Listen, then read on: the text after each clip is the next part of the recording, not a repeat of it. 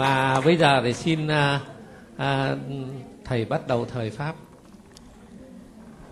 Ờ, kính thưa quý thầy hữu tri thức. Chúng ta vừa được nghe bác mật nghiêm kể về cái kinh nghiệm 10 năm ở tù của bác với à, ba động từ gắn liền với chữ kêu qua quen quên. Chúng tôi xin đổi ngược cái cấu trúc đó lại chút xíu. Quen quên thì vượt qua được.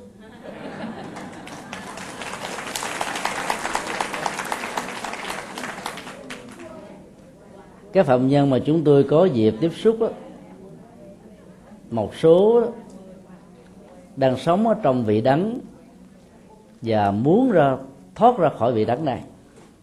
Nhưng số khác là thấy rằng là vị đắng đó như là một phần sự sống của mình. Họ bị làm quen ở trong các trại giam, khi mà các phương tiện giáo dục không có mặt đó, thì sự trừng phạt đã đi ngược lại với yếu tính của lòng từ bi. Và trong những lúc tâm sự trò chuyện với nhau, cái kinh nghiệm của thế gian hồ đó đã được gieo rắc ở những người mà sự non nớt về hiểu biết đó có thể làm cho họ có thêm nhiều kinh nghiệm trong lĩnh vực này. Quen dần quen già với um, những điều được kể do những người uh, đại ca. Có nhiều uh, thanh thiếu niên tuổi đời mới 15 đã học được những thứ đó. Và sau khi mãn hạn tù đã không thấy được rằng là tất cả những cái đó nó là trở ngại và họ dấn thân như là một thói quen với những cái đà đẩy đưa của nó. Nhiều người đã tâm sự rằng là cho dầu mai sau ra sao nữa, thậm chí ra sao cũng chẳng sao. Đó là một cách tự an ủi và vì cái quen với cái đà của nghiệp đẩy đưa với những lực ghì của nó đó. Thỉnh thoảng người ta lại quên đi cái tương lai.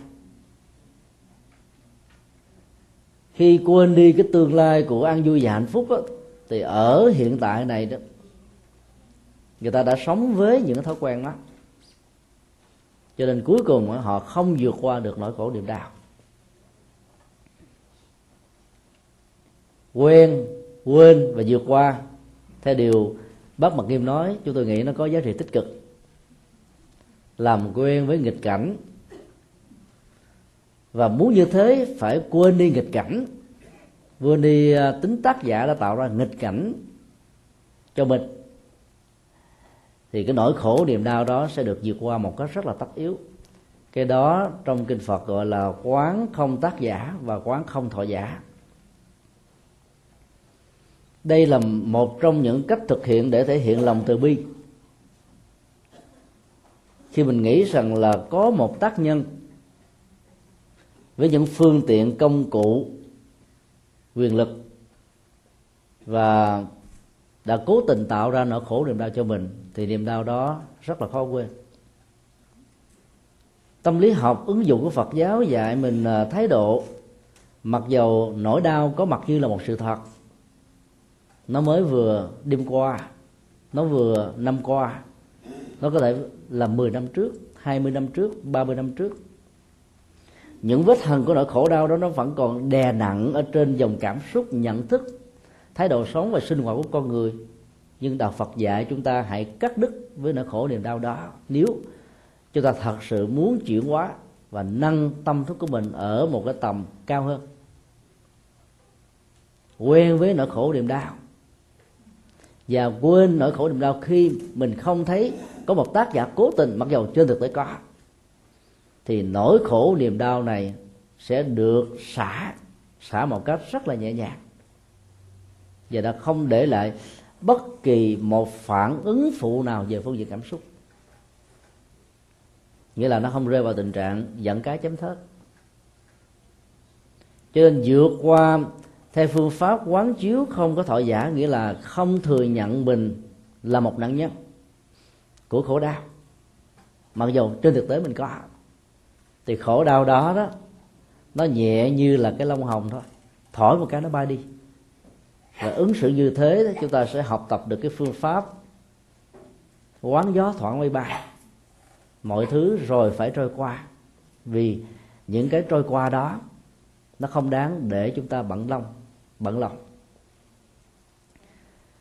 Năm 1999 khi ờ, cuộc chiến gây gắt giữa Pakistan và Ấn Độ diễn ra, vì tranh giành biên giới, mà vốn sự ờ, phân chia ranh giới này không hề tạo ra bất kỳ một giá trị kinh tế gì cho cả hai phía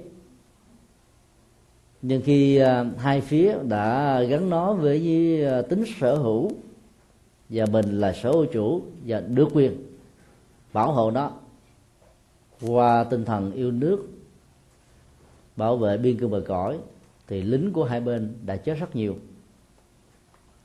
Thống kê xã hội học, lúc đó cho chúng ta biết là cứ mỗi một ngày cuộc chiến diễn ra thì cả hai bên tốn khoảng một triệu đô la mỹ kim.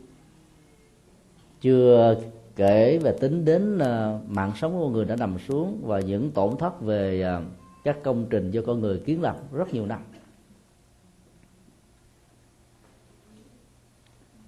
Có một nhà tư vấn đã bài mưu và dẫn đường cho phía chính phủ ấn độ là mỗi khi phát hiện bất kỳ một ờ, chiến sĩ nào của pakistan ở trên mảnh đất của họ đó tự nhiên họ vẫn bóp súng và để cho người này phải chết. Nhưng sau đó đó các chiến sĩ của ấn độ đã phải làm lễ cầu siêu. Các mô tả này đã gây là một cái ấn tượng đáng kể ở những người có cái nhìn rất là khách quan với cuộc chiến. Và vốn đó, ý thức hệ về tôn giáo đã làm cho những người anh em Pakistan và Ấn Độ trở thành kẻ thù và giết chóc lẫn nhau lễ cầu siêu đó đã được vang vọng ở trên các núi đồi của Pakistan và của Ấn Độ. Chúng tôi cho rằng là cái năng lực của lòng từ bi nếu ứng dụng trong tình huống như vừa nêu nó sẽ có cái giá trị để tháo gỡ những nỗi đau của chiến tranh, những nỗi đau của quá khứ và những nỗi đau của ờ, do sự ờ, dấn thân trong xã hội mà chúng ta có thể tạo ra cho nhau. Bên phía Pakistan lại lớn tiếng và cho rằng Ấn Độ là một tên chính trị chơi thăm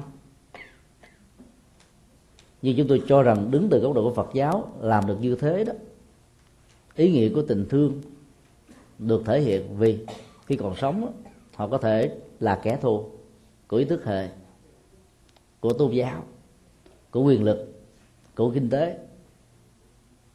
Nằm xuống rồi đó, tất cả những người qua đời đều trở thành nạn nhân. Và họ đang cần phải được tháo gỡ cho thế giới ăn oán giang hồ vì khi nằm xuống trong tình huống như vậy đó sự hận thù sẽ trở thành những ổ khóa làm cho họ khó có thể gặp gỡ được nhau. Và tái sanh trong tương lai, nếu có thể, họ tiếp tục tạo ra cho nhau các ăn quán giang hồ. Nhà ngoại cảm phan thị bích hằng là một trong các nhà ngoại cảm ờ, có uy tín nhất hiện nay tại việt nam, trong số trên dưới 100 người. Đã cho chúng ta biết rằng là trong hơn 10.000 tình huống mà cô đã tìm ra hài cốt của những người bị mất tích và chết đó, có nhiều người là kẻ thù của nhau thôi khi chết xuống dưới lại ảo giác và thấy đang đánh lộn với kẻ thù của mình. Dĩ nhiên là không có cuộc đánh lộn nào diễn ra. Nhưng cái ấn tượng đánh lộn dẫn đến cái chết đó, nó còn hằng lại ở trong tâm thức của các hương đương này và hương lương đó mỗi khi để cho dòng cảm xúc của khổ đau quá khứ xuất hiện đó, nhất là nhớ lại rằng là do vì cái cuộc ẩu đả đó mà mình qua đời. Cho nên hận thù đó làm cho người đó sống trong ảo giác rằng mình phải trả thù, phải giết, phải đánh, phải đập. Và trên thực tế thì không có đối tượng nào đang ở trước mặt, chỉ có cái ảo giác về đối tượng đang bị mình trả thù và hạnh phúc có mặt từ cái thái độ được thỏa mãn đó. Các mô tả như vậy cho chúng ta một cái ý niệm rằng là cái thế giới của cõi âm đó, nó là một bản photocopy về cá tính. Khi mà con người đang còn sống. Các nhà khoa học cho chúng ta thấy rất rõ rằng là cái cấu trúc DNA của mỗi con người đó, nó tạo ra một trường sinh học.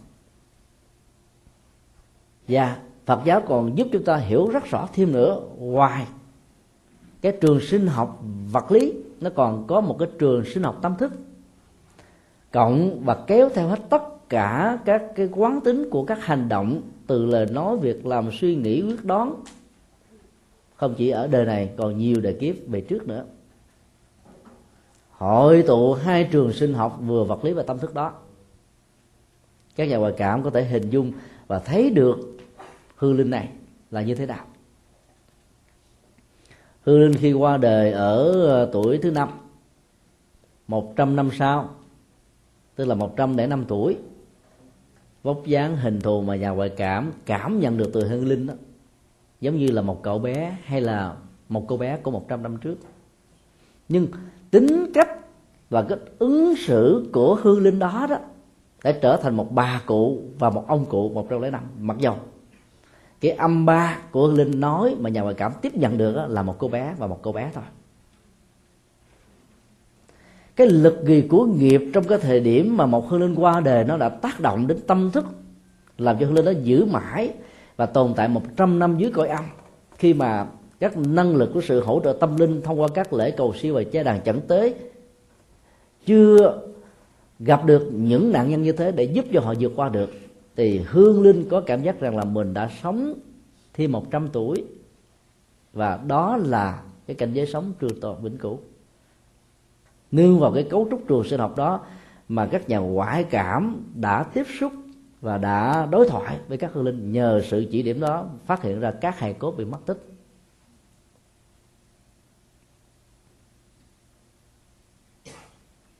Sự hận thù khi được giữ ở trong não trạng đó nó tạo ra một vết hằn, và vết hằn đó khó có thể được quên đi.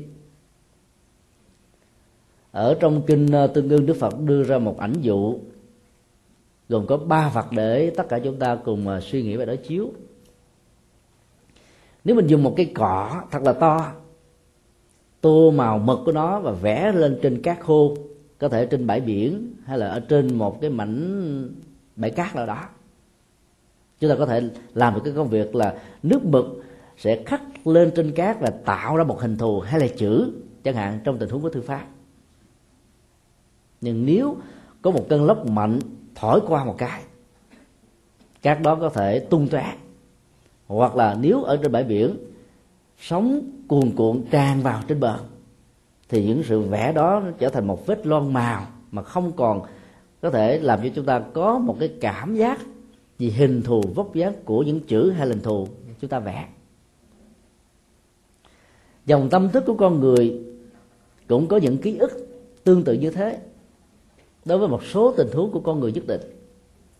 Rằng là cái nỗi đau, cái vết nhơ của kinh nghiệm quá khứ, nó để lại trong tâm chúng ta. Và cũng rất may cái vô thường, mọi thứ rồi phải trôi qua với chữ quy cộng với u và a chúng ta không lưu giữ lại các cái vết màu mà vốn làm cho tâm của mình già cỗi hơn, mỏi mệt hơn, nặng nhọc hơn, căng thẳng hơn. Rồi Đức Phật yêu cầu chúng ta hãy quan sát và thử nhìn thấy hình ảnh của những điêu khắc gia dùng cái đục và sự khéo léo của đôi tay của mình với sự tập trung rất cao độ để lại những chữ viết và hình thù, chẳng hạn như một bức tranh trên một cái tảng đá lớn. Và nếu không có một tác động của bom đạn vũ khí đó, nó có thể tồn tại 100 năm 200 năm 300 năm là chuyện rất thường.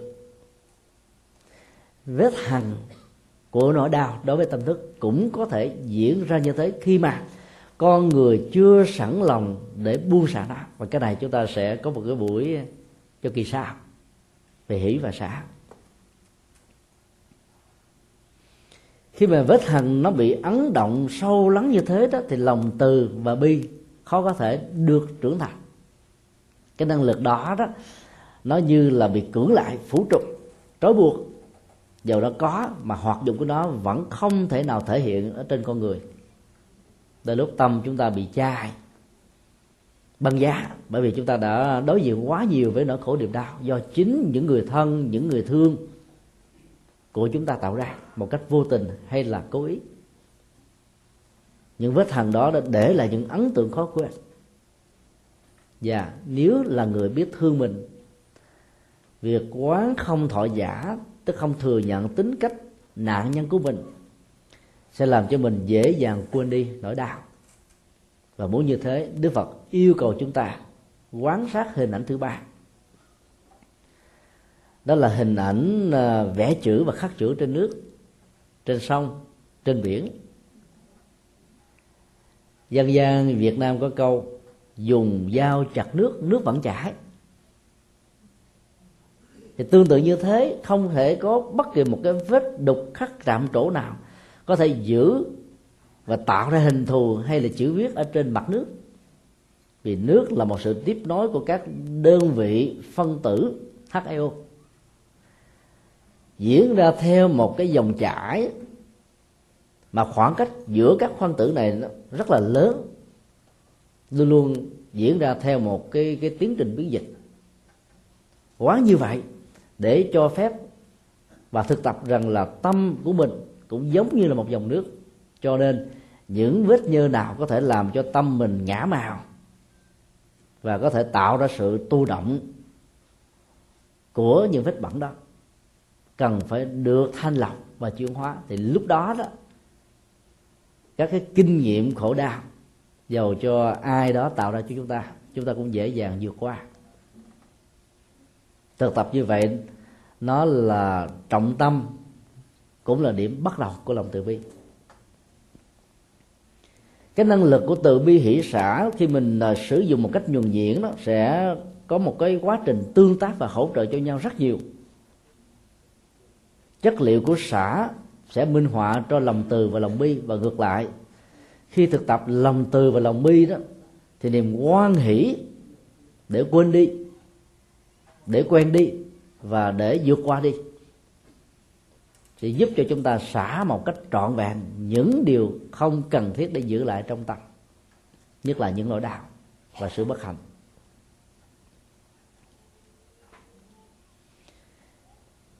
Khi các chiến sĩ của ấn độ tự tay mình cầm súng bóp cò cho những người đối thủ bị chết, và sau đó là một lễ cầu siêu. Thế nhưng chúng ta cũng còn thấy được rằng là cái tính cách của ăn quán giang hồ đó đã được kêu gọi, buông xả. Việc chấp nhận buông xả trong tình huống này nó lệ thuộc rất nhiều vào thái độ của người bị trở thành nạn nhân.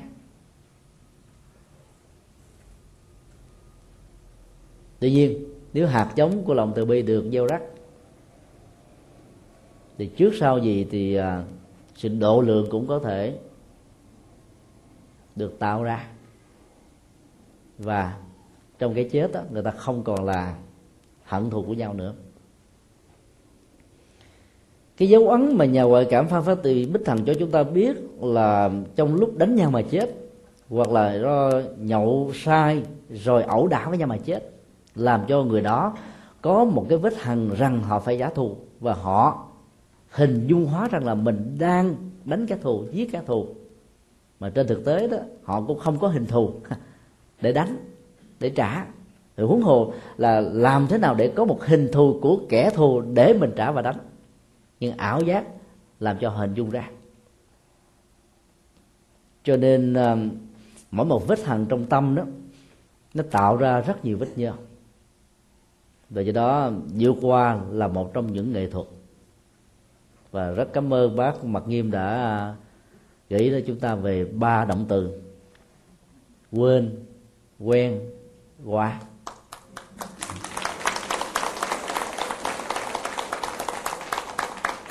Chúng ta có thể sử dụng lòng từ bi để mang lại niềm vui thông qua nghệ thuật của sự hồi hướng công đức phần lớn chúng ta đều nhớ thuộc lòng câu chuyện của Angulimala. Một nhà khủng bố một tên sát nhân. Đã gieo rất biết biết bao nhiêu là nỗi khổ niềm đau cho biết bao nhiêu gia đình. Có nơi đó người chồng đã chết người vợ đã thương tật. Cha mẹ đã qua đời con cái đó mất bằng sống. Anh em đó, trở thành sanh ly tử biệt do vì hành động bạo động khủng bố của Angripala kể từ khi gặp được Đức Phật ông đã được tưới tẩm hạt giống từ bi và sống bằng một uh, tình thương để sẵn sàng chấp nhận những hậu quả có thể đến với mình. Cái ấn tượng nhất trong cuộc đời của ông mà chúng ta có thể học và thực tập theo đó là một hôm nọ trên đường đi ờ, hoàng hóa nhìn thấy bên vệ đường có một phụ nữ thuộc giai cấp, hạ tiện, trong chế độ giai cấp của ấn độ. Nằm đau, vì bà đang chuẩn bị khai hoa nở nhụy. Nỗi đau của sự khai hoa đó vì ờ, thiếu các phương tiện y học, hỗ trợ. Là một tu sĩ. Ông không phải, không biết là phải làm thế nào để giúp cho người phụ nữ trong lúc sau đóng vai của người đỡ đẻ là cũng quá khó. Và hỗ trợ như thế nào? Kêu cứu những người xung quanh lại càng không có. Vì có ai đang có mặt tại đây đâu? Không còn cách nào khác là ông phải vận khởi lòng từ bi mà vốn đức phật đã dạy từ ngay cái ngày mà cuộc đối thoại để dẫn đến cái tình trạng thay đổi tên khủng bố trở thành một nhà tu. Và ông đã làm việc đó khá thành công ông đã tập trung vào người mẹ với sự quán chiếu của lòng từ bi và nói rằng là nếu như kể từ khi trở thành một nhà tu đến giờ, bao nhiêu công đức và phước báo do thực tập quán lòng từ bi mà tôi có được, xin dân tặng cái năng lượng của lòng từ bi đó cho bà mẹ và đứa con trong tương lai. Và mong sao cho mẹ tròn con vuông. Ông đã thực tập quán chiếu quán rất rõ, rất sâu. Có thể ông đã dùng bàn tay tiếp cận gần đến cái nỗi đau của người mẹ và thông qua người mẹ truyền hỗ trợ cho đứa con. Và chỉ trong vòng có 30 giây, các bản kinh mô tả là người mẹ đã đưa đứa con ra, nhìn lấy ánh sáng của mặt trời trong một trạng thái rất là an lành sự thực tập thành công trong việc chuyển công đức của lòng từ mang lại trước nhất là một cái cảm giác chấn an khi mà nỗi khủng bố về cái cái cái việc mà mạng sống của mẹ lẫn con đó, đang bị đe dọa đã làm cho Angulimala cảm nhận được cái chức năng trị liệu và chuyển hóa của lòng từ rất là nhiều. Sự có mặt của Angulimala trong tình huống đó với một cái sự hiểu biết, cảm thông và thương. Cho nên niềm vui của bà, cảm thấy có một người đang trở thành như là tàn cây bóng mát, che đỡ từ đó chúng ta có thể học được rằng là khi mình bảo rằng mình thương người nào, mình cần phải có mặt trọn vẹn với người đó. Trọn vẹn không chỉ bằng cái thân thể vật lý, mà trọn vẹn bằng cả trái tim đang có mặt. Đức Phật dạy những vị tu sĩ, mỗi khi có điều kiện, hãy đến quán sát và thăm các bệnh nhân, mặc dù họ không phải là người thân của mình. Phong tục tập quán này vẫn được các nhà sư Thái Lan áp dụng. Năm 2003 chúng tôi đã đi ờ, tham quan 10 trung tâm HIV và AIDS do các nhà sư Thái Lan thành lập ở trong ngôi đại tục lâm của mình. Khi tham quan, thì cứ đến vào giữa giờ trưa, thì các nhà sư đã dùng cái phần phẩm vật do đàn na tính thiết cúng dường cho mình. Chia sẻ lại một phần ba, một phần tư và phân nửa cho các bệnh nhân ở giai đoạn cuối này. Có nhiều người xúc động trên nước mắt, mặc dù họ không còn đủ sức để ngồi dậy để cảm tạ nhà sư. Những cái ánh mắt và cái biểu đạt của cái sống tâm thức làm cho tất cả chúng ta như là một quan sát viên có thể cảm nhận được. Vì đó là một sự ờ, biểu hiện tâm với tâm. Rất là trực tiếp và không có cái gì có thể làm gián đoạn. Chúng tôi đã ờ, thực hiện những cái khóa lễ cầu ăn ngắn bằng tiếng việt. Và dĩ nhiên là các uh, bệnh nhân này hoàn toàn không hề nghe và hiểu được chúng tôi đang tụng cái gì. Trong lúc vừa khởi sướng cái bài uh, tán dương bồ tát quan thế âm thì một bệnh nhân đã nhắm mắt lìa đời. Chúng tôi rất là mừng. Nếu không hiểu chúng ta nói ông thầy này ông xui quá nặng bóng vía. Tới cầu an ta đi luôn. qua đời trong một cái tình huống mà lời kinh tiếng kệ đang diễn ra như là một cái nhạc liệu pháp, tâm thức của đó đang được lòng từ bi của lời kinh này thấm nhuận vào. Và do đó, nỗi đau của cơ thể vật lý sẽ được thay thế vì cái tâm thức của cái người chuẩn bị qua đời đã duyên vào âm ba mà chúng ta thường gọi là phạm âm hải triều âm, diệu âm cho nên là nỗi đau về cơ thể vật lý đó, nó không còn đủ sức để tạo ra một cái cực lì duy trì cái cảm giác đau đớn ở trên thân thể. Vượt qua được cái đó, người ta nhẹ nhàng ra đi, trút hơi thở cuối cùng. Khi qua làm lễ ờ, tụng cho một cái trung tâm khác, thì cũng có một người lại ra đi, tương tự như vậy chúng tôi cũng ờ, xúc động và xa nước mắt nhiều người hỏi bộ thầy sợ quá, thầy chạy tội sao? Để cho ta không có kết tội thì chu quẻ cho ta qua đời. Chúng tôi nói là chúng tôi xúc động vì ở trong lòng mình hiểu được rằng là cái giao cảm tâm thức nó mang tính cách là trực tiếp và không bị giới hạn vật lý tác động. Cho nên nó là sự có mặt của chúng ta một cách trọn vẹn bằng trái tim, bằng tấm lòng đó. Dầu người kia không có sự truyền thông bằng ngôn ngữ vẫn có thể cảm nhận được và đôi lúc nó cảm nhận còn hơn là sự biểu đạt về ngôn ngữ vì bản chất của ngôn ngữ luôn luôn có những giới hạn câu đó. Và thậm chí nó có thể mô tả một cách không trọn vẹn và đôi lúc méo mó nữa. Cho nên sự có mặt cho người thân, thứ nhất là chúng ta mang lại cho người đó hạnh phúc có mặt ở tại gia đình sau à, 8 tiếng làm việc rất là mệt nhọc ở công sở. Nhiều người trong chúng ta có thói quen là mang cả nỗi lo của công việc và sự căng thẳng của công việc về nhà. Cái không khí căng thẳng trong não trạng chúng ta nó tỏ ra một trường sinh học và người vợ hay người chồng, con cái chúng ta tiếp xúc trực tiếp với nó qua ánh mắt và biểu đạt của nghiệp thân của chúng ta. Có cảm giác rằng chúng ta, họ đang bị khí carbonic thiêu đốt. Tình trạng như thế nếu diễn ra một cách lâu dài đó thì hạnh phúc gia đình không còn nữa. Cho nên có mặt không đó, mà không có tái stream ở trong sự có mặt đó thì sự có mặt đó là một sự thiêu đốt.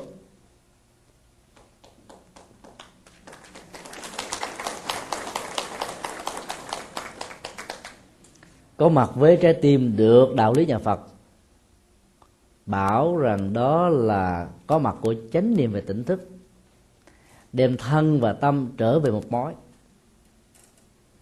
Khi mà thân và tâm hiệp nhất cùng một mối đó, thì sự hiện hữu của chúng ta nó sẽ tạo ra một cái năng lượng của tình thương, của hiểu biết, của cảm thông, của lo lắng, chia sẻ, hỗ trợ, bảo hộ, chăm sóc.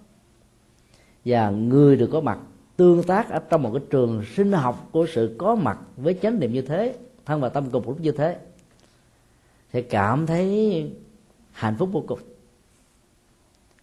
Vào thăm các bệnh nhân, chỉ cần đứng bên cạnh họ là bệnh nhân có cảm giác được an ủi và nỗi đau đó, nó được tỏa ra bên ngoài. Khi một đứa con bị đau, người mẹ không cần phải nói nhiều ôm đứa con đó vào lòng và ghi chặt với tất cả trái tim. Người con cảm nhận được và nỗi đau được chuyển hóa. Đứa con đó sẽ bớt khóc. Chứ lúc đó, nếu là một người cha thiếu kinh nghiệm, đập nó một cái con phải nín, không nín ta đánh mình nữa. Nỗi đau đó sẽ bị thương tổn. Và nó có khuynh hướng bất cập vì nó không cảm nhận được cái tình thương của lòng từ bi mà người cha muốn thể hiện đối với nó.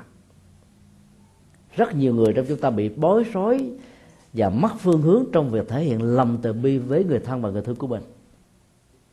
Có mặt với sự hờn hờn giận. Có mặt với sự trách móc. Có mặt với một nỗi lo. Có mặt với một sự nghi nan. Có mặt với tất cả những sự quy trách nhiệm. Làm cho sự có mặt đó nó căng thẳng, nặng nề. Và người có mặt đó có cảm giác rằng mình đang bị bốn bức tường khống chế cho nên khuynh hướng có một số người là muốn thoát ra khỏi cái ngục tù đó bằng cách là lăn la ngoài xã hội. Nam á, thì mượn các bàn rượu chơi với các bạn bè vào các sòng bạc. Tệ hơn nữa là ăn chơi. Còn nữ ở vùng thôn quê Việt Nam á thì mượn các cái bàn tứ sắc hoặc là qua làng sớm ngồi tâm sự giải bài thanh minh thanh nga cho nên từ chuyện trong nhà đến ngoài phố ai cũng biết hết trơn. Cái đó Đức Phật nói trong kinh Tạng Bali là mang lửa thiêu đốt nhà người khác. Về phương diện tâm lý học, khi mà cái nỗi đau nó được dâng trào như một áp suất rất là lớn, thì cái nhu cầu đầu tiên là xả nó ra. Chúng ta có thói quen xả bằng lời chia sẻ, nói với người khác. Chúng ta xả một cách có dụng ý mình nói lần thứ nhất, lần thứ hai, lần thứ ba, cho nên tâm mình nó nhẹ nhõm, nhưng mà cái người nghe đó bắt đầu nạp vào. Tối về nằm trần trọc, ngủ không yên. Tại vì người đó chưa có đủ được năng lực để chuyển qua nó. Mang lửa vào nhà của người khác là mình tạo thêm một cái nghiệp mới. Và do đó đức phật dạy, phải có được cái lượng hải hà của lòng từ bi. Để mình thấy rất rõ là cái bế tắc nó nằm ở chỗ nào và giải phóng nó chứ không cần phải truyền qua những người thân người thương của mình. Rồi nếu những người thân người thương đó không có được cái năng lượng của sự hỗ trợ đó thì họ sẽ làm công việc của thương cảm đổ dầu vào lửa và cả hai đều trở thành nạn nhân. Chúng ta thử quan sát tình huống một bé uh, trẻ thơ. Con nhà giàu ăn sung mặc sướng người hầu kẻ đỡ đi một cách bất cẩn cho nên vấp ngã. Nó đau đớn và nó dụi vào đích vú nuôi, mẹ đỡ, cha, mẹ, ông, bà, người thân chạy lại súng sức đó. Trời ơi, con của tôi đau quá. Con nói, cái gì làm cho con đau? Mẹ sẽ đánh nó cho, bà sẽ đánh nó cho, cha sẽ trừng phạt nó cho. Đứa bé hòa khóc lên vì cái tôi khổ đau của nó được thỏa mãn. Cho nên cái cường điệu quá của nỗi đau bắt đầu lớn mạnh lớn dần dần lớn và tạo thành một thói quen. Và khi nào thiếu sự thỏa mãn về đó, nỗi đau sẽ lớn hơn. Trong tình huống này, chúng ta có cảm giác giống như là mình ăn ớt đó. tạo ra một sự phỏng ở cái cuốn cổ. Rồi dịch vị sẽ phải tiết ra để chữa cái phỏng nhất thời này. Làm chúng ta có ảo giác rằng mình đang ăn một cách ngon lành.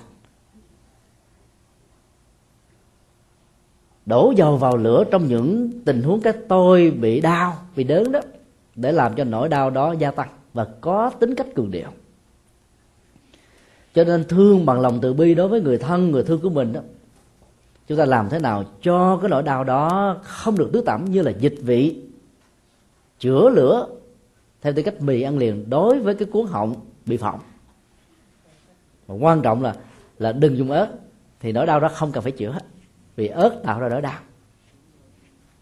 Mà đến lúc chúng ta nghĩ rằng là chúng ta đang chữa nỗi đau, đổ dầu vào lửa tạo tính cách liên minh đó, lòng từ bi bị thương tổn và tính cách nạn nhân đó được xuất hiện một cách lâu dài.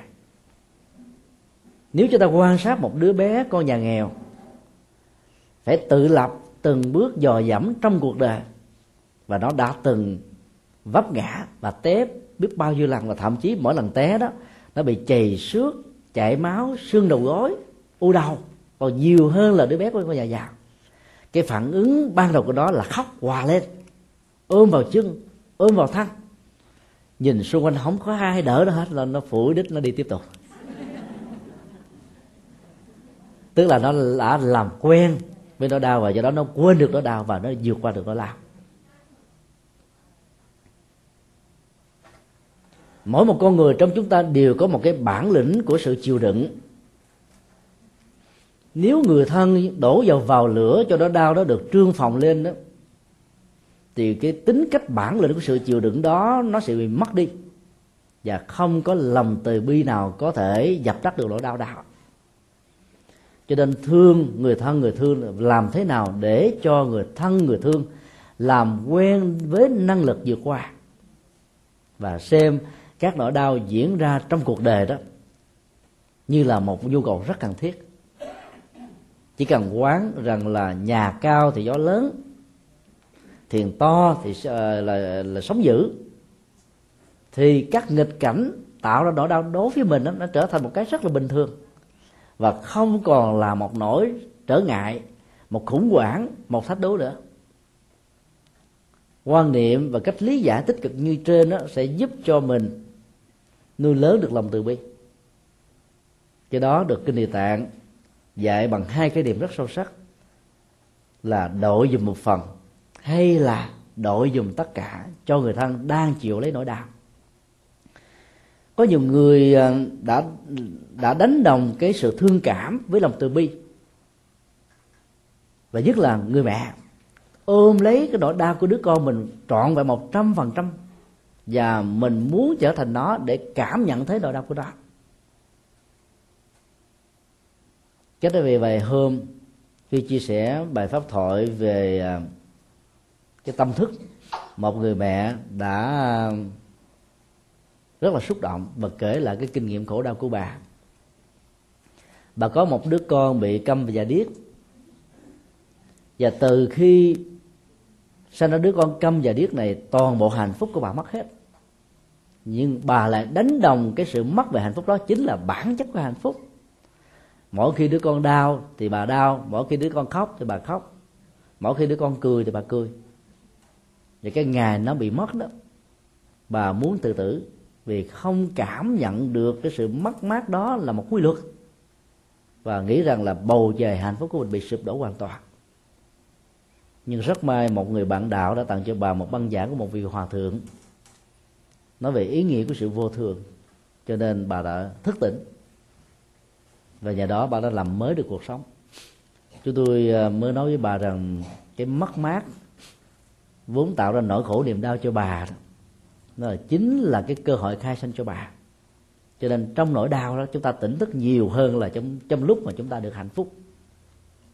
Như vậy là nếu mình biết tận dụng các nghịch cảnh đó như là phương tiện để nuôi lớn chí nguyện hùng, thì lòng từ bi sẽ không bao giờ bị thương tổn, và trong bất kỳ một tình huống nào, chúng ta vẫn có thể thể hiện nó một cách thành công.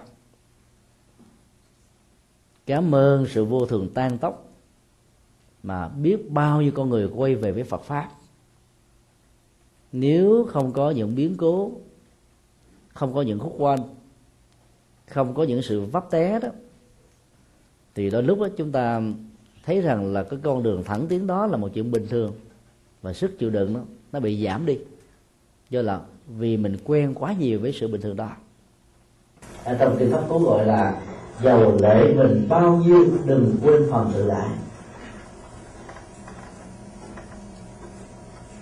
giúp một phần để tạo điều kiện cho người thân mình có bản lĩnh vượt qua các phần còn lại. Và nhờ đó họ giúp cho họ một cách lâu dài và vĩnh viễn nói một cái khác là năng lực của lòng từ bi luôn luôn không hành để tự giác. Cho nên sẽ là một sự dư thừa và không cần thiết. Nếu chúng ta nói có lòng từ bi mà thiếu tự giác thì không giúp gì cho ai. Lòng từ bi luôn luôn đi theo cái tự giác vì bản chất của bi là nhổ lên nỗi khổ. Mà muốn nhổ lên nỗi khổ thì chúng ta phải có tự giác chiếu soi và chỉ đạo. Cho nên trong lòng từ nào, trong lòng bi nào cũng có tự giác cả hình ảnh của tượng thiên thủ thiên nhãn với sự có mặt đồng thời của con mắt và bàn tay. Nói là điều đó. Bàn tay tượng trưng cho chủ nghĩa hành động là bởi vì là bằng chủ trương khi chúng ta nói là chúng ta thương một người nào đó, chúng ta không thể thương một cái miệng. Mẹ ơi, con thương mẹ lắm. Mẹ có biết rằng là con nhớ mẹ lắm hay không? Mẹ nói, mẹ biết, nhưng mà mẹ đâu thấy con giúp đỡ mẹ gì đâu mỗi lần mẹ canh tiền cái làm từ thiện con nói, tháng này con bị ờ, nợ rồi quá, thôi mẹ thông cảm. Và tháng sau hỏi nữa nói bây giờ con con bị bệnh, tháng sau hỏi nữa, nhà con chưa trả. Rồi cuối cùng không có một xu nào. Rồi sau đó tình thương được. Cho nên nó phải được thể hiện bằng hành động. Và hành động đó đó, nó phải gắn liền với thân và tâm. Thì lúc đó, chúng ta mới tạo sự quý báu trong sự hỗ trợ gánh phát một phần hay là gánh phát trọn phần cho người thân người thân chúng ta. Thì yếu đến cái việc rút ra khỏi nỗi khổ niềm đau từ tư cách nạn nhân của người đó mới được thực hiện. Và muốn làm như thế đó, thì chúng ta phải có nhận thức. Nhận thức của sự sáng suốt mà phải bằng con mắt. Thì con mắt nó còn bị cận thị viễn thị loạn thị. Nhìn một thấy hai nhìn bốn thấy một. Nhìn nhỏ thấy lớn, nhìn lớn thấy nhỏ. Còn con mắt của tuệ giác đó nhìn bằng trực quan. Nhìn bằng nhân quả. Nhìn một cách rất là tha tâm thông. Nhìn bằng thiên nhãn thông. Nhìn bằng thiên nhãn thông. Và cái nhìn đó không bao giờ sai trái cho nên, có tình huống chúng ta quyết định là giúp một phần uống một phần, đó là từ bi. Có tình huống giúp một phần, đó là từ bi ứng với căn tánh của sự cứu giúp thì nạn nhân của khổ đau đó mới có thể nhổ lên được khổ đau và có được an vui tuyệt vời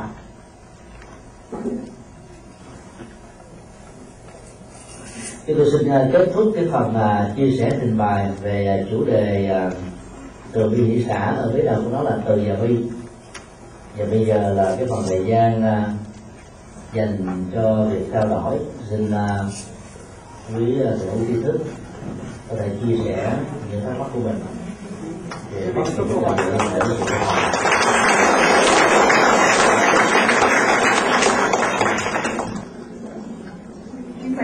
kính thưa toàn thể.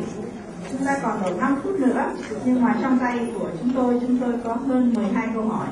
Và 5 câu hỏi trong số 12 câu hỏi này về một chủ đề, đó là chủ đề ngoại cảm. Và thưa quý vị, những câu hỏi này rất là hay. Thành thử ra bây giờ chúng ta hết giờ, nếu mà chúng ta trở lại mà để nghe những câu hỏi thì xin quý vị đừng bỏ qua cái uh, buổi giảng ngày 29 tại vì nếu mà quý vị đã bỏ công viết mười mấy câu hỏi như thế này thì quý vị rất muốn nghe câu trả lời của thầy. Quý vị vừa mới uh, nghe thầy chỉ có chia sẻ thôi qua một câu hỏi của uh, ông Mật Nghiêm đây thôi mà uh, đạo hữu Mật Nghiêm đã chiếm hết nửa giờ đồng hồ cái câu hỏi đó thành thật ra. Thưa quý vị là nhưng mà câu hỏi đó cũng là một cái điều cho chúng ta học được rất là nhiều trong đó. Bây giờ đó thì thưa thầy thầy cho con đọc một câu thôi. Dạ con xin được một câu thôi. Dạ cảm ơn thầy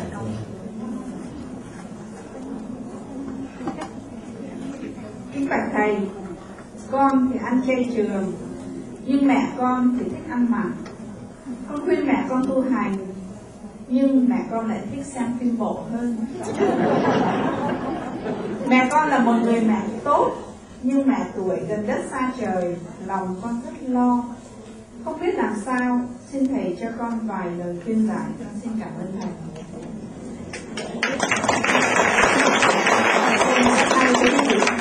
Nếu mà người nào có tâm thương cha mẹ câu mẹ và là bản chất của câu hỏi liên hệ đến cách thức thể hiện lòng hiếu thảo. Trong tình huống đó, mình muốn nuôi dưỡng lòng từ bi và mẹ là đi ngược lại khuynh hướng đó như là một phản ứng thói quen ăn mặn. Mình muốn cho tuổi già của người mẹ được thảnh thơi nhẹ nhàng thì mẹ lại có thói quen thưởng thức các bộ phim. Mà việc gắn liền con mắt với nó đó làm cho mẹ không rút ra được. Cái cục hít của thói quen đó, nó luôn luôn tăng trưởng. Năng lượng hút của nó ngày càng gia tăng. Thì đối diện trước những cái điều như thế là muốn thể hiện lòng từ, lòng à, thương thương hiếu kính đó. Chúng ta buộc phải có những điều. Thì tình huống mà chúng ta ứng dụng khác nhau.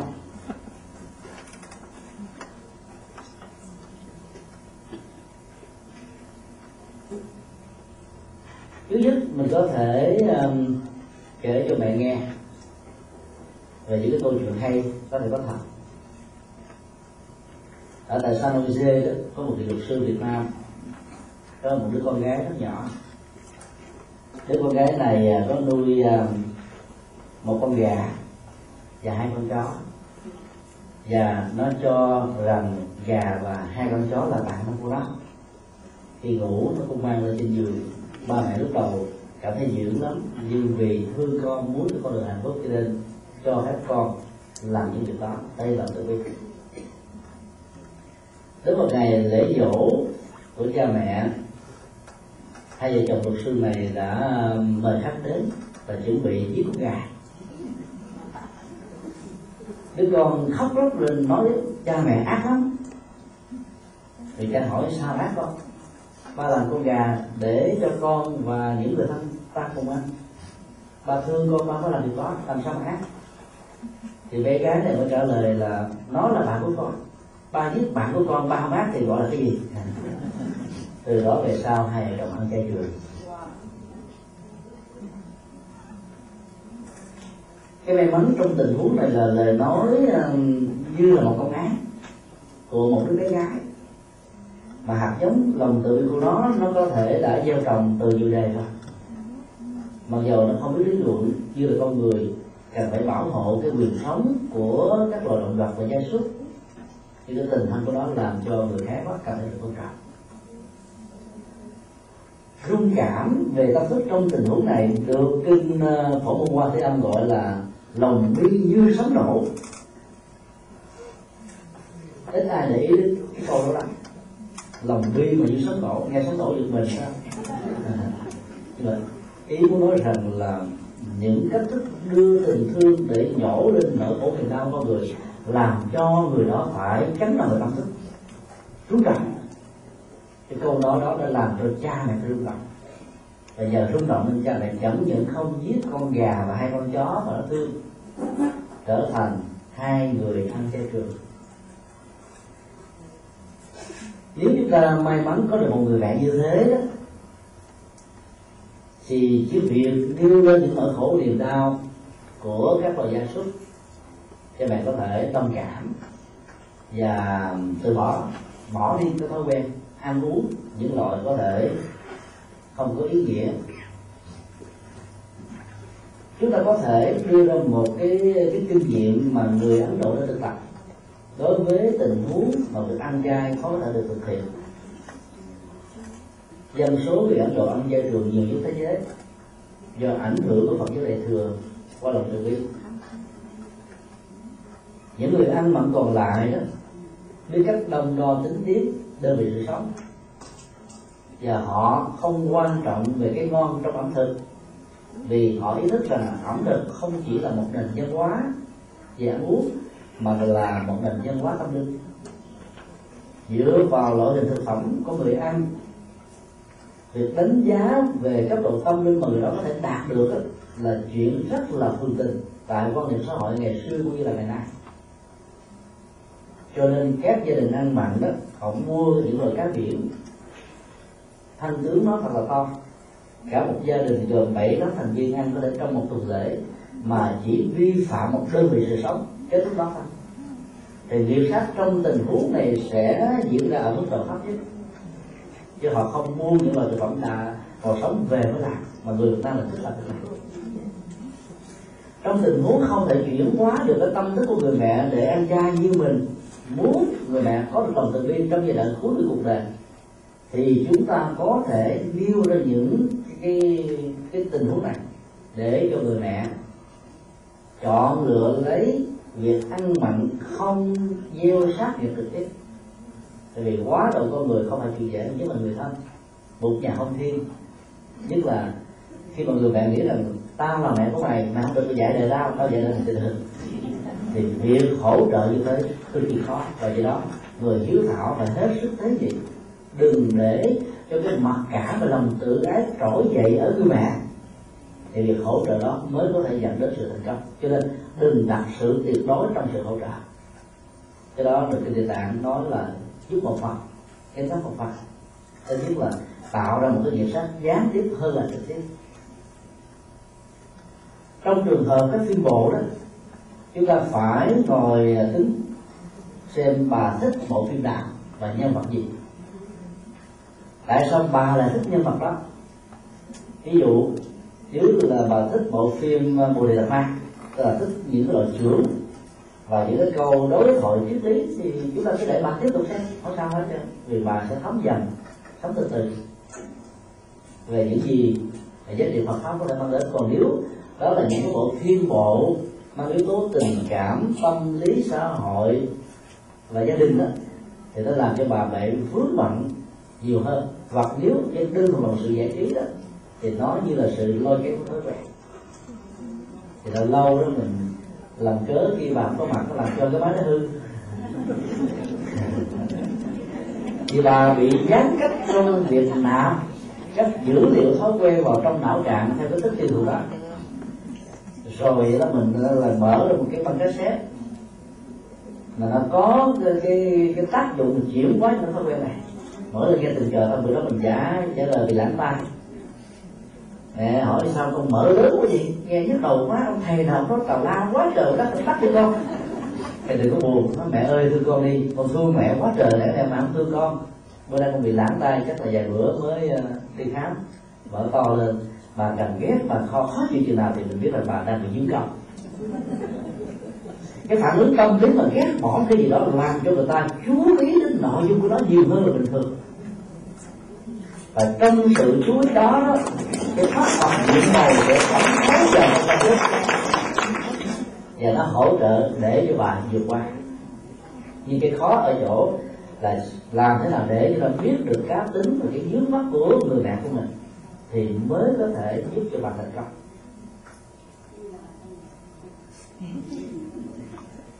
Bản chất tâm của con người luôn luôn tìm đến một cái đối tượng để bám vào tức là hiểu được cái nghệ thuật chuyển hóa phong Phật giáo là một nghệ thuật thay thế đối tượng của tâm phải đâu. nếu mình có thể tìm ra một cái bộ một phim Phật giáo hoặc là những cái văn giảng với sự minh họa thật là hay thì cái hấp lực đó, đó nó sẽ làm cho bạn có cảm giác nhàm chán cái bộ phim nào mà bạn đang xem còn bạn không nếu không có những cái thay thế mà chỉ trách móc chửi bới giận hờn rồi thậm chí, thể hiện ra sự mổ định bất hiếu, thì cái sự thương đó sẽ làm cho bà cốc cằn và bà sẽ lún sâu trong cái thói quen này. Tại vì giác ngộ chúng tôi xin nói nhỏ vì đừng kể lại cho nghe. Có một sư cô năm nay 80 tuổi, tu từ nhỏ. Trước đây thì ở chùa giác ngộ trong đốc trên núi. Thì à, bà lên được bảy mấy tuổi chúng tôi thỉnh mời về chùa để ở nó thôi để giao chùa đó cho người khác thì à, tuổi lớn như thế mà ở nửa đêm thế hôm ở trên núi thì không tiện lắm. Và nói giờ muốn à, bà về Sài Gòn cho cái tivi đi về. Tôi nói, ok, không sao. Cúng dường cho sư cô để xem. Mà kể từ khi có cái tivi rồi đó và không chỉ cô ban ngàn, cô luôn cái ban đi tới cái ngày sinh nhật của một vị thượng tọa được chúng mời về chùa để tổ chức á. Thì bà lên báo cho tôi thầy ơi tôi mới gặp ma ma nó nhắc luôn, tôi mới lên trên cầu thang thì tôi thấy cả mấy chục con ma nó đi xuống. Thầy phải cứu tôi gấp điện mà không có là tôi chết quá. Hỏi sư cô thấy ma đâu? Ở trên lầu tại vì trên tháp của chùa giác độ có đến năm ngàn bảo cốt. Thực ra chẳng có ma nào hết á. Bà coi tivi cả ngày lẫn đêm cho nên nó thần kinh nó bị suy nhược. Ta bị hư thần. Xem nhiều quá thì thần kinh bị hư.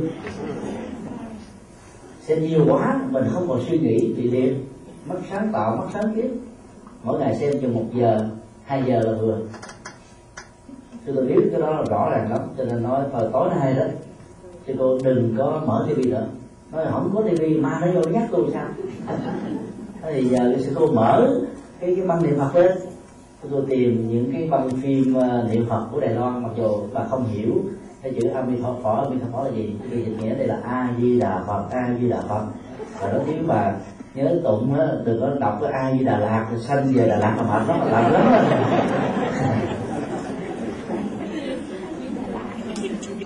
Nói như vậy thì cái bà tỉnh à. Cũng may mắn là có những người có hạt giống thiền sẵn rồi một ức chế với một nỗi sợ hãi nào đó mà mình nêu ra là cái tâm thức của bà bắt đầu nó sáng lên. Trước khi chúng tôi đi qua hoa kỳ mà không còn xem phim bộ gì nữa. Không xem đài nữa. Mà mở cái băng giảng chung về dân giảng của chúng tôi đã khô vô cùng mà bà không ráng xem vì bà đó để chấn áp bà không gì.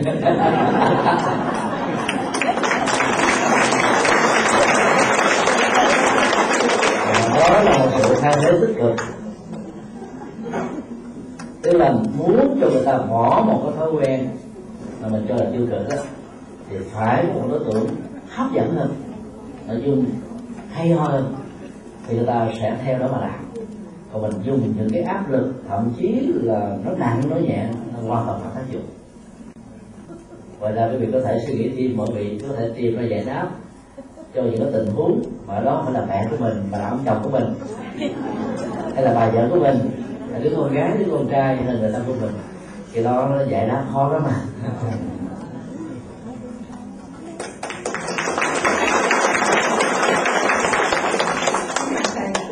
thưa quý vị quý vị còn thì giờ thêm một câu hỏi nữa không? Tại vì thầy vừa mới mở cửa ngõ là nói về à, ông chồng của mình. Thì là vợ của mình. Câu hỏi đó à, những cái vấn đề đó nó nó tí thì khó khăn lắm. Thưa quý vị có một câu hỏi đưa lên đây vậy bạn thầy tôi nghĩ đây là cũng có một chút uh, bối rối ở trong đây. Tại vì cái cái tờ viết cái cũng con chỉ đọc theo đúng như vậy thôi con không thể giải thích hơn được nữa. Vấn đề thứ nhất là tình vợ chồng không thành thật chấm hỏi. Hay chối cãi và hay nói láo chấm hỏi. Đổ thừa lại chấm hỏi. Tình cảm và tiền bạc chấm.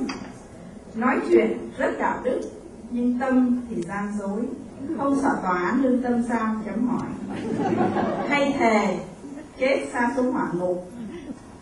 Thề phải có hiệu nghiệm không? Và tôi chấm hỏi. Và tôi là hết câu hỏi cái vấn nạn vừa nêu ở trong câu hỏi đó. Nó không phải là cái tình huống đơn lẻ mà tác giả của câu hỏi đưa ra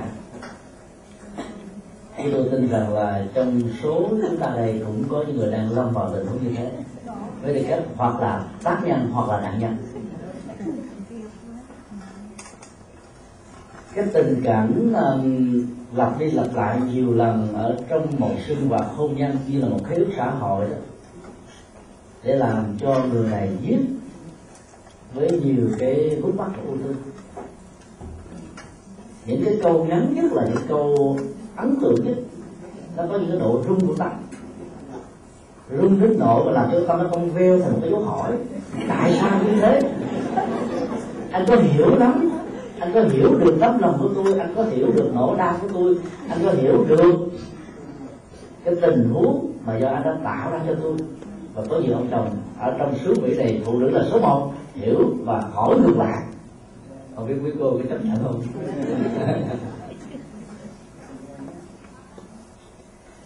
Những cái câu sau đó, nó lại bằng những cái dấu chấm. Dứt khoát hơn tức là sau khi trải qua những điều đó, với những mong mỏi chờ đợi rằng cái đó nó trở thành cái đường thẳng, mà đường thẳng đó vẫn có quen. Cho nên tâm của người này nữa tôi và anh sẽ có một dấu chấm. Là cái đó con đường từ một cái dòng à, câu hỏi, công quanh của những nỗi đau nó giãn nở ra và nó thu ngắn lại thành một dấu chấm để kết thúc đó. Nó thuộc vào cái thái độ giải quyết và cái phương pháp giải quyết của chúng ta, như là những người trong cuộc. Những sự à, trách móc và đổ lỗi, quy cái trách nhiệm, hứa rồi, thề rồi, chuyện đâu cũng còn đấy.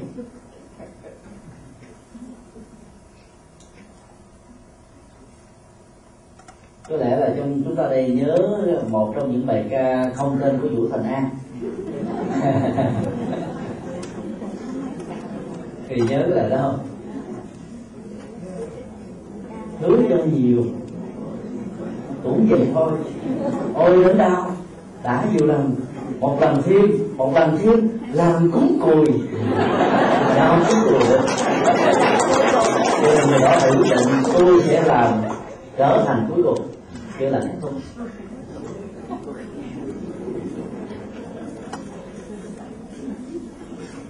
khi mà nỗi đau nó làm cho con người bị nghẹn lời đó, thì con người trở nên không còn những cảm xúc nữa. Cứng khô thì trong tình huống đó đó, chúng ta không thể giải quyết được vấn đề. Vấn đề